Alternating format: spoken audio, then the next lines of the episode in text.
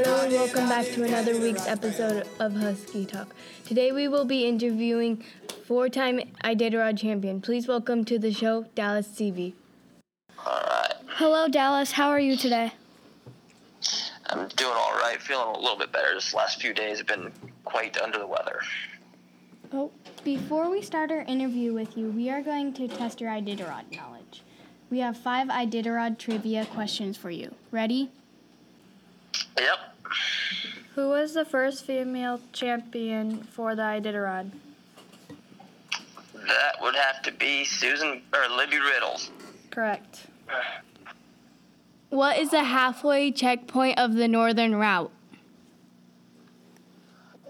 Say again. What is the halfway checkpoint for the northern route? That's cripple. Yeah.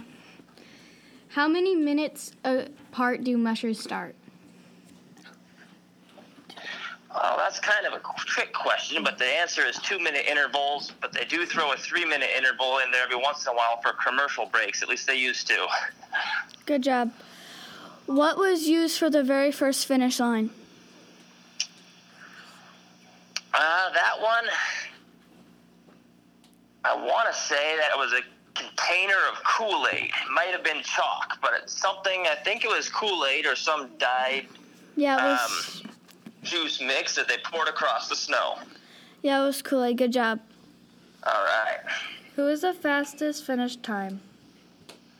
Fastest finish time. Um, I would claim that there should be an asterisk by it, but uh, that'd be Mitch Seavey, 2017, eight days, three hours, and 40 something minutes. And then you write. What's that? and then you write.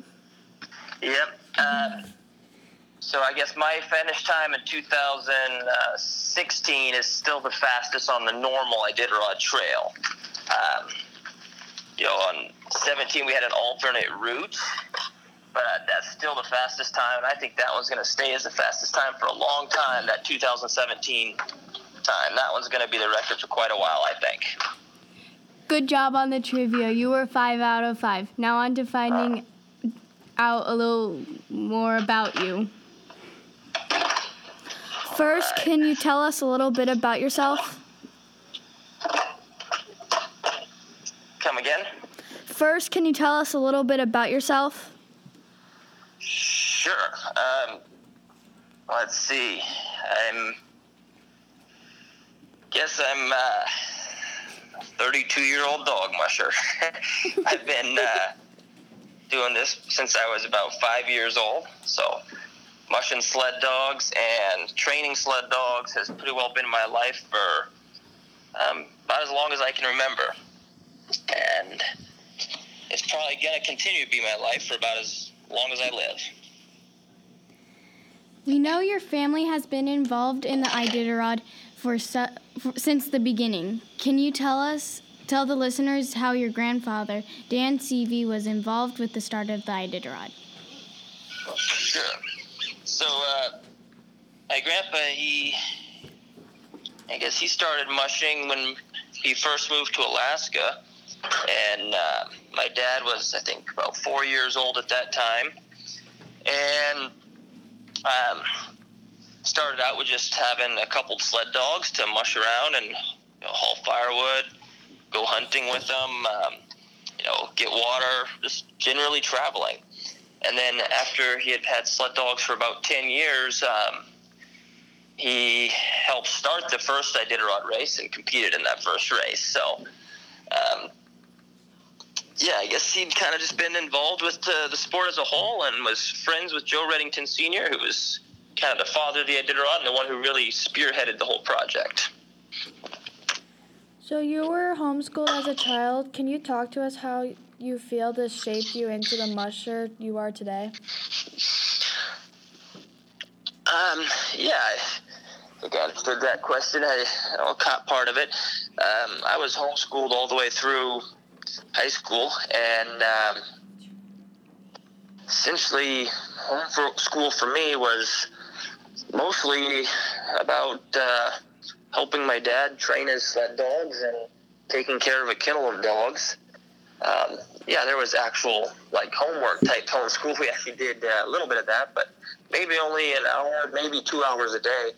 Most of the time was spent, you know, again working with sled dogs and training dogs. So um, that's kind of how my childhood went. Was more like. Um, I guess anybody who grew up on a, a, farm or a ranch and actively working with the animals there. So um, I felt like when I left home, I uh, maybe didn't have the best, best um, academic education of all time, but I did feel like I had about the best possible mushing education.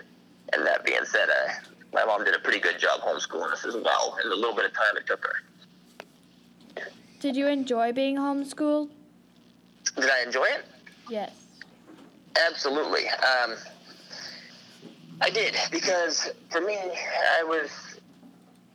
I think this is why it worked for me. Is I have to spend my time learning what I wanted to learn or learning about what I cared about. So even though I didn't spend as much time doing school, the time that I spent doing it, I was actually really curious and wanting to learn what we were studying, whether it was math or geography or history or anything else. Um, and I think because of that, what I learned we picked up really quickly. So I, I loved it. Um, also, my whole life I have always enjoyed learning. It's never been un, um, it's always been a fun thing for me. So I think that's one of the things, at least how it worked for me, was through homeschool, and this can happen through any avenue. But having good teachers, I think, is all about being excited about learning and having people that can help explain that to you, how, how things work, and help um, make learning fun, essentially. In 2012, you became the youngest person to win the Iditarod. Can you talk to us about how you f- felt winning your first Iditarod? Um, it was pretty pretty exhilarating. Um,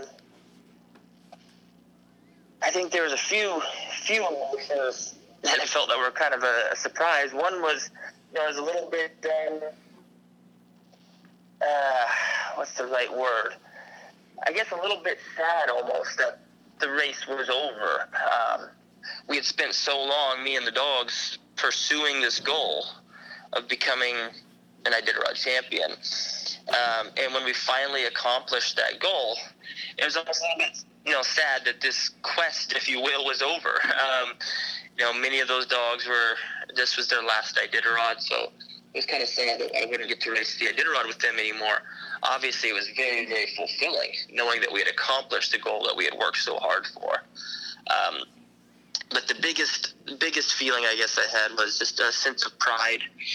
Um, I was so proud of those dogs and what they had accomplished. Um, they had man, they had all grown so much, and myself too, I guess, you know, and um, to be able to win the Iditarod, we had all gone through a lot and matured a lot and grew a lot, and so I felt a really big sense of pride for those dogs and the team. In 2015, you won your third Iditarod. We watched a video of you of this finish, and it appears you don't know you won. Can you talk to us about this unique finish? And I'm sorry, I caught part of that. My my cell phone doesn't work great here, but you said in 2015. Yeah. Um, and kind of what about the finish in that race? It appears you didn't know you won. Could you tell us about the unique finish? Sure. Yeah, yeah, okay. So that was, um, if I'm remembering correctly, that was actually the 2014 Iditarod finish. Um, and that one was absolutely insane because it uh, the entire race was um, abnormal. Let's put it that way. The first part of the race, there was very little snow, which made it super kind of dangerous and difficult trails for the mushers, particularly going over the Alaska Range. Um, one of the hardest days of mushing in my life was, you know, going down the Dalzell Gorge and through the Farewell Burn in the early part of that race. So right off the bat, we were exhausted. And then the next many days of the race was glare ice and fast. Um, so, you know, it's made for a record breaking pace on the Iditarod, which is always, again, a little bit challenging. Racing a, a race that's a record breaker because you're kind of, well, in unknown territory, right? You're, you're doing it faster than it's ever been done before. And then finally, when we got to the last portion of that race, um, we got hit with some pretty bad storms. So, yes, I did end up winning that race. Um, and kind of the reason I thought that I wasn't was when we were about 300 miles from the finish line, I was 10 hours behind the leader of the race. I don't mind being a ways behind because I like having a fast team that can catch up at the end. But 10 hours is a lot. I didn't intend to be that far behind. Um, so at the end of the race, I was hoping for some deep snow or some bad weather or something that would slow down the competitors a little bit and give us the opportunity to to make up more time. Um, and nothing really seemed to come. It kept being good weather, and so when we made it all the way to White Mountain, I had made up a lot of time. It was only now three hours between me and Jeff King. Aliy Zirkle was two hours ahead of me, but we only had seventy something miles to go. So I wasn't, um, I wasn't real optimistic that I was going to catch up with with either of them. So I left White Mountain and was doing that last long run to the finish line. And just to make a long story short, got a really, really, really bad blizzard in there. And for the last several hours of that run, um, you know, we weren't really on the trail. We were just trying to make it one step farther towards Nome. And hours went by, and I knew that I didn't hadn't actually caught up with anybody or passed anybody because I hadn't seen anybody on the trail. When I reached Nome, um, I saw that there was a musher catching up from behind me, and I assumed that it was my dad who had left the previous checkpoint, White Mountain, behind me. So I, you know, ran to the finish and got there just in front of that other musher. And when I got to the finish line, I thought I was still in third place, and I thought it was my dad behind me. And then I found out that the two mushers ahead of me had had stopped. Um, one of them had been, you know, rescued by some snow machines. The other one had stopped in a shelter cabin, and that I had actually won the race. So that was a pretty pretty crazy kind of finish to a race. And I guess for me, it was a, a, a cool one because it had nothing to do with having better strategy or anything like that. Um, for all intents and purpose, Jeff King and Aliy Zirkle had run a faster race than me, and it came down to just, you know what, keep doing the best thing you can, one step at a time, um, regardless of what place you think you're in. Just do your best all the way to the finish every time. And sometimes that's enough. That is crazy. Yeah, it was. The last couple of years you have done a race in Norway. Can you talk to us about this race? Yeah, so raced in Norway last uh, 2018 and 19 seasons, and that was a really neat, a really neat experience. Um, it's a different type of racing almost. Um, I shouldn't say a different type. It's still long distance dog sled racing, and 99% of it's the same. You have furry sled dogs, they have feet, they have noses, they need to be fed. Um, you're mushing with sleds on snow, so most of it's exactly the same. But there's just some little things that are enough different that it feels like a different sport. Like the snow conditions are generally slower. They've got a lot of wind kind of blowing, drifted soft snow. Um, a lot of steep mountains and portions that we were racing in, and um, so a lot of it's on the coast, which creates like this salty snow, which is kind of strange. All, anyway, all that to say, it's a different style of mushing that favors mushers who tend to go a little bit slower and have really steady dogs that don't overwork themselves. And so for me, it was really fun to go over there with my Iditarod dogs and kind of experience that type of mushing and see a whole nother mushing culture. It's like, you know, I grew up following the Iditarod and and being in that world and then realizing that there's a whole nother world of mushing that's, you know, over in Norway. So it was really fun for me to see, and I learned a lot over there. Just there's people that do things an entirely different way, and some things they do are a better way than what we do it, and some things I was able to share with over there that we do it. I think is a little bit better. Um, so I think after having done that for two years, I am a better dog musher than I was before that, and I'm hoping that you know that's going to make me a better Iditarod musher when I start racing Iditarod again. To race in Norway, you have to get your dog, sled, yourself, and supplies over there. What was that like? Um, yeah, getting everything over there was a, a massive task. Um, and this is kind of, all right, so this is kind of one of the things that I enjoy about mushing is it's a giant puzzle. What I mean by that is there's always a problem you have to figure out. There's always a challenge you have to figure out, and it's always something weird or different. Like, how do you move 16 dogs in a sled, you know, across the U.S. and then across the Atlantic? And then once you get to Norway, we have to move a thousand miles up through Norway, and I've got to line everything up with cars and you know trailers to carry the dogs, and how to get them in the airplanes, and how are we going to move everything and it's a huge task, but it's also a fun task to try to figure out. So, um, it took a lot of communicating with people in Norway to try to, you know, get to use or borrow or buy the things that we need once we were there because obviously we had to carry minimal amount of stuff to Norway. So my sled, I was able to disassemble that and make it pretty flat, but still a really long package and I was able to take it on the airplane as essentially, um, well, the airlines have an exception for sporting equipment like kayaks and windsurfing equipment.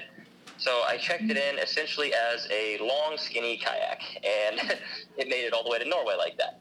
Um, the dogs, you can only take four dogs on each airplane. That's the airline's rules. They won't allow more than four. So we had to make several trips carrying just four dogs at a time. And then because it's such a long trip, we can't have the dogs do that whole trip at once.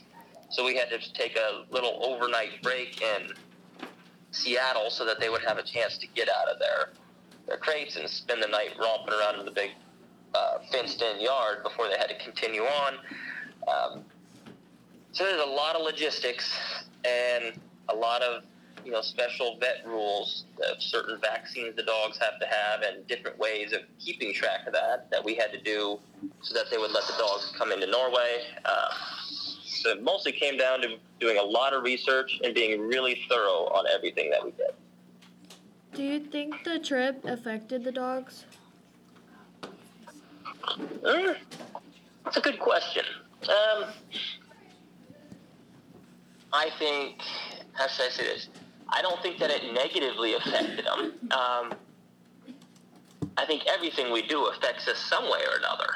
Uh, so yeah, they definitely had an experience, but I don't think that it negatively affected them. None of the dogs ever seemed at all uncomfortable. So we moved in two years. We moved, you know, the first year 16 dogs from Alaska to Norway and back again, and then we took them back the next year and then back to Alaska. So there's 64 dogs that we moved across the Atlantic, and not a single dog ever had an accident in their crate.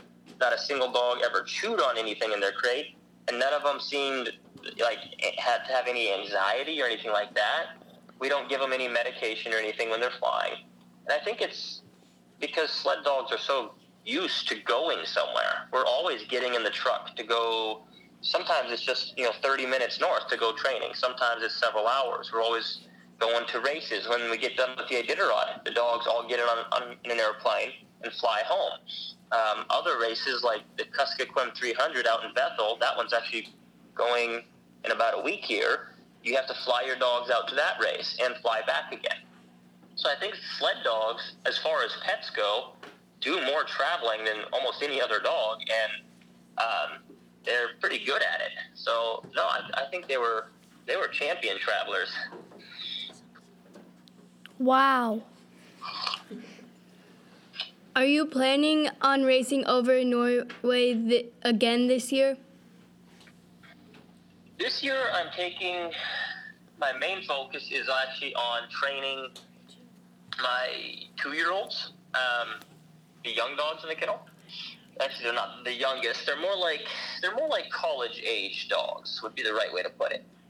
Um, and I really, really miss working with those dogs because when you spend, like I have, the last many years working with three and four and five and six and seven and eight and nine year old dogs, those guys are, I mean, I've been very lucky to have some of the best dogs in the world, some, uh, some of the best teams in the world. And it's fun because they're so good at what they do, but they're already really good at what they do. So it's not as much fun as a teacher, that makes sense. When you work with the two year olds, this is like a college age dog, and they kind of become the sled dog they're going to be.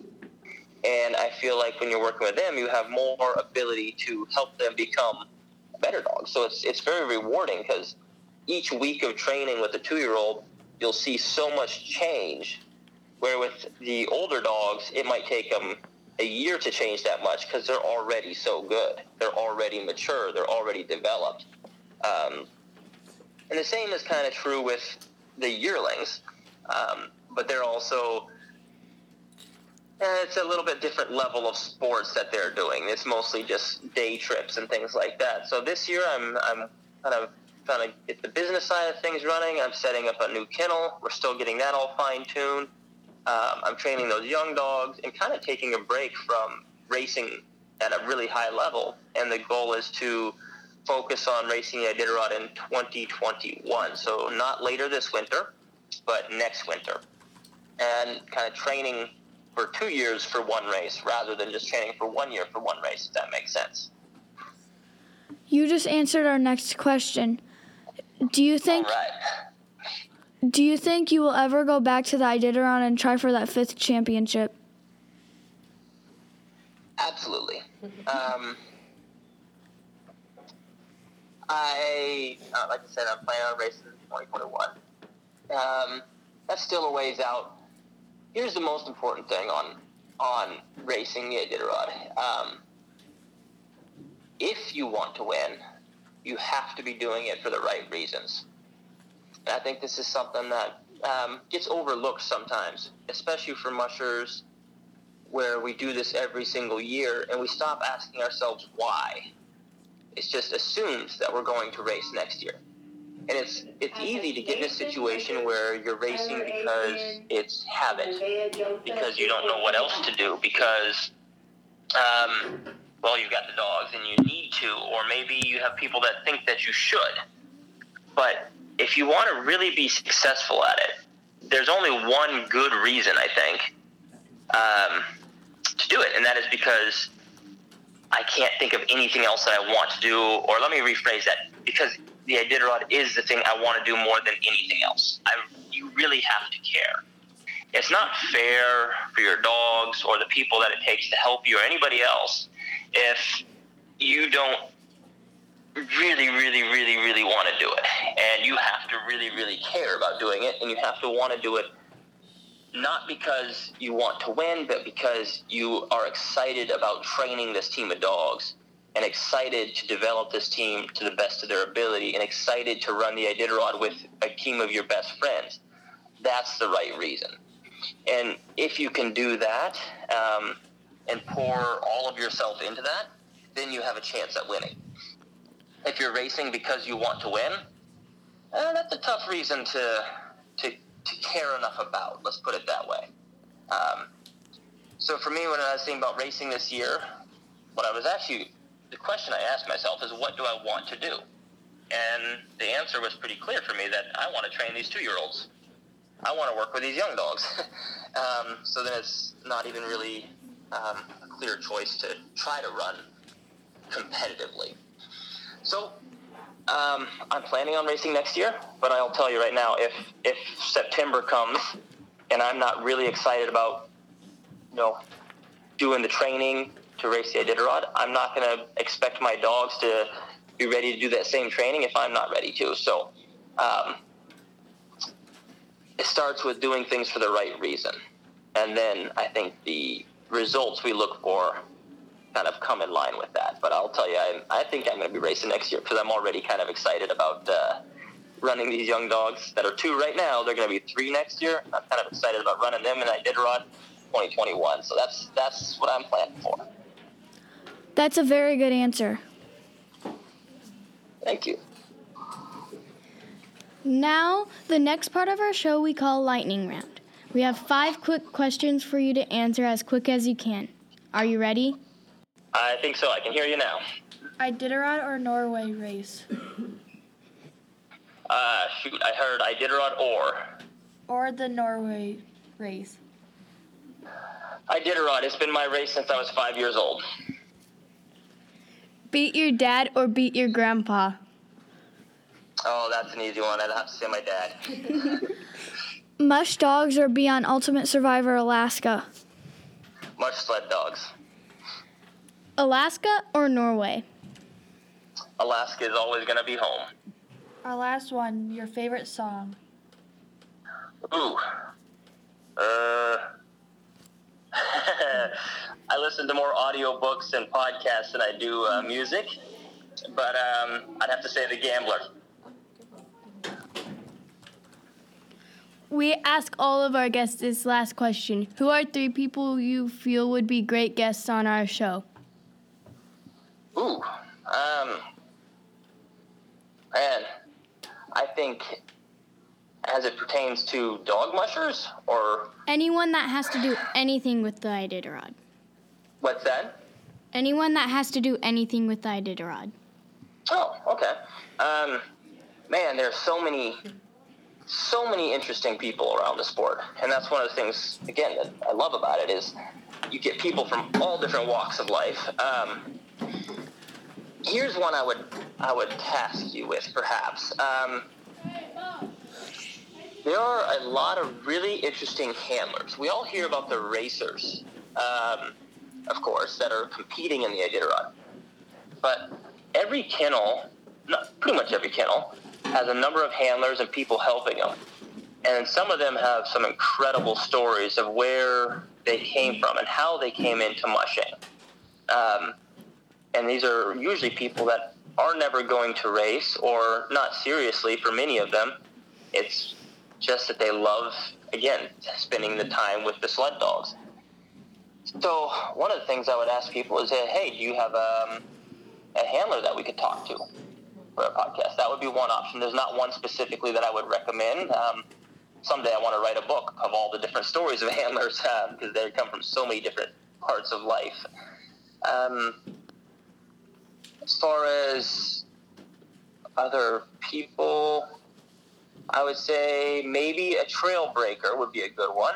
Um, they have some pretty incredible stories, and those are the snow machines that go in before the race to put in the trail and to help kind of mark the trail for us racers to go on. And a lot of times they have to do a lot of work to make remote rivers crossable for us and things like that. They put a lot of effort in um, to make it so that we can run the race and have some pretty serious adventures of their own.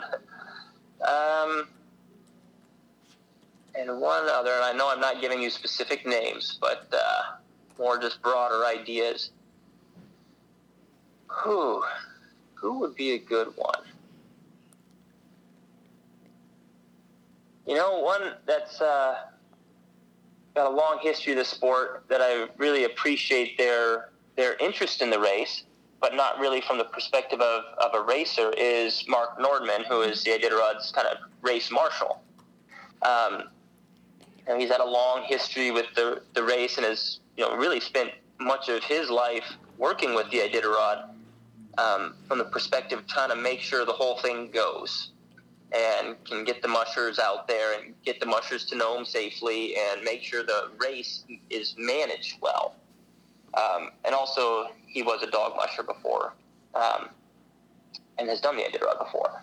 So that would be Mark Nordman. So I guess that's the one specific name I'll give you. We just interviewed him this week. Thanks. Awesome. How'd it go? It went really well. Good. Good, good. Great. I, Well, then I, I guess I wasn't too helpful on making new suggestions, was I? You were very helpful. Great ideas. We will look into these. Awesome. Yeah. Thank you so much for taking your time out of your day to talk with us. Good luck with all your races in 2020 and have a great day. Awesome. Thank you. You guys have a good one too. We have a couple reviews we are going to read. The first one is from Yay Pancakes. Such a cool podcast. Five stars. The students who do these interviews are great. They're so sincere and excited about their guests. I found out about this podcast when their teacher was on 10 junk miles. The Iditarod was one of my favorite things to learn about in school, and 25 years later, I am still a huge fan. Hopefully, these folks carry their enthusiasm for the race well into the future. The next review is from former guest Scott Coomer. Great idea, five stars. This is a really cool project and idea. I hope the kids realize that people who are doing the Iditarod will be searching and finding this podcast for years. Special thanks to our guest, Dallas Seavey, for being on our show this week. If you enjoyed this episode, please stop by iTunes and leave a re- us a review. It helps with our ratings. Also, if you have any questions, comments, or people you would like to hear on the show, email us at huskytalk1 at gmail.com. If we hear from you or, or you re- leave a review, we will read it on our show. We would also like to give credit for Hobo Jim for our theme song, the Iditarod Trail song. And now enjoy a clip from Dallas's favorite song, The Gambler. On a warm summer's evening, on a train bound for nowhere, I met up with a gambler. We were both too tired to sleep, so we took turns of staring out the window at the darkness. Till boredom overtook us, and he began to speak. He said, Son, I've made a life out of reading people's faces and knowing what the cards were by the way they held their eyes. So if you don't mind my saying, I can see you're out of aces. For a taste of your whiskey, I'll give you some advice. So I handed him my bottle, and he drank down my last swallow. Then he bummed a cigarette and asked me for a light. And the night got deathly quiet, and his face lost all expression. Said, if you're gonna play the game, boy, you gotta learn to play it right. You got to know when to hold know when to fold.